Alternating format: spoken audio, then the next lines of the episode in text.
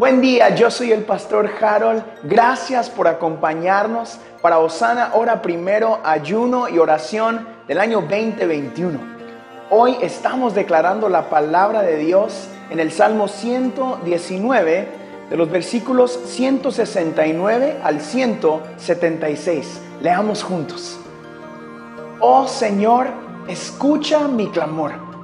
Dame la capacidad de discernir ¿qué me prometiste?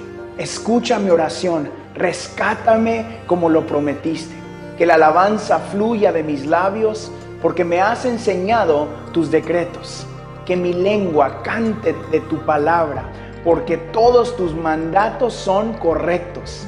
Tiéndeme una mano de ayuda, porque opté por seguir tus mandamientos.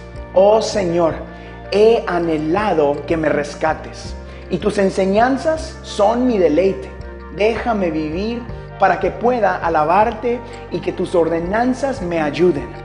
He andado descarriado como una oveja perdida.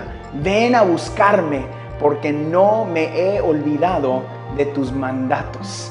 La palabra de Dios es poderosa para nuestras vidas y nuestras familias. Invitamos a que se unan en oración conmigo para que esta palabra avive nuestros corazones, nuestros hogares, nuestras congregaciones, los lugares donde vivimos. Oremos juntos.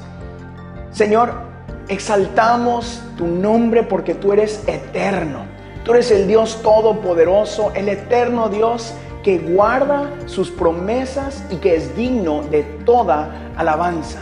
Señor, que nuestra boca, que nuestra vida, que todo lo que seamos, Señor, en este año te dé gloria en todo lo que hacemos, en el nombre poderoso de Cristo Jesús. Yo quiero darle gracias por acompañarnos en Osana, Hora Primero, Ayuno y Oración veinte veintiuno.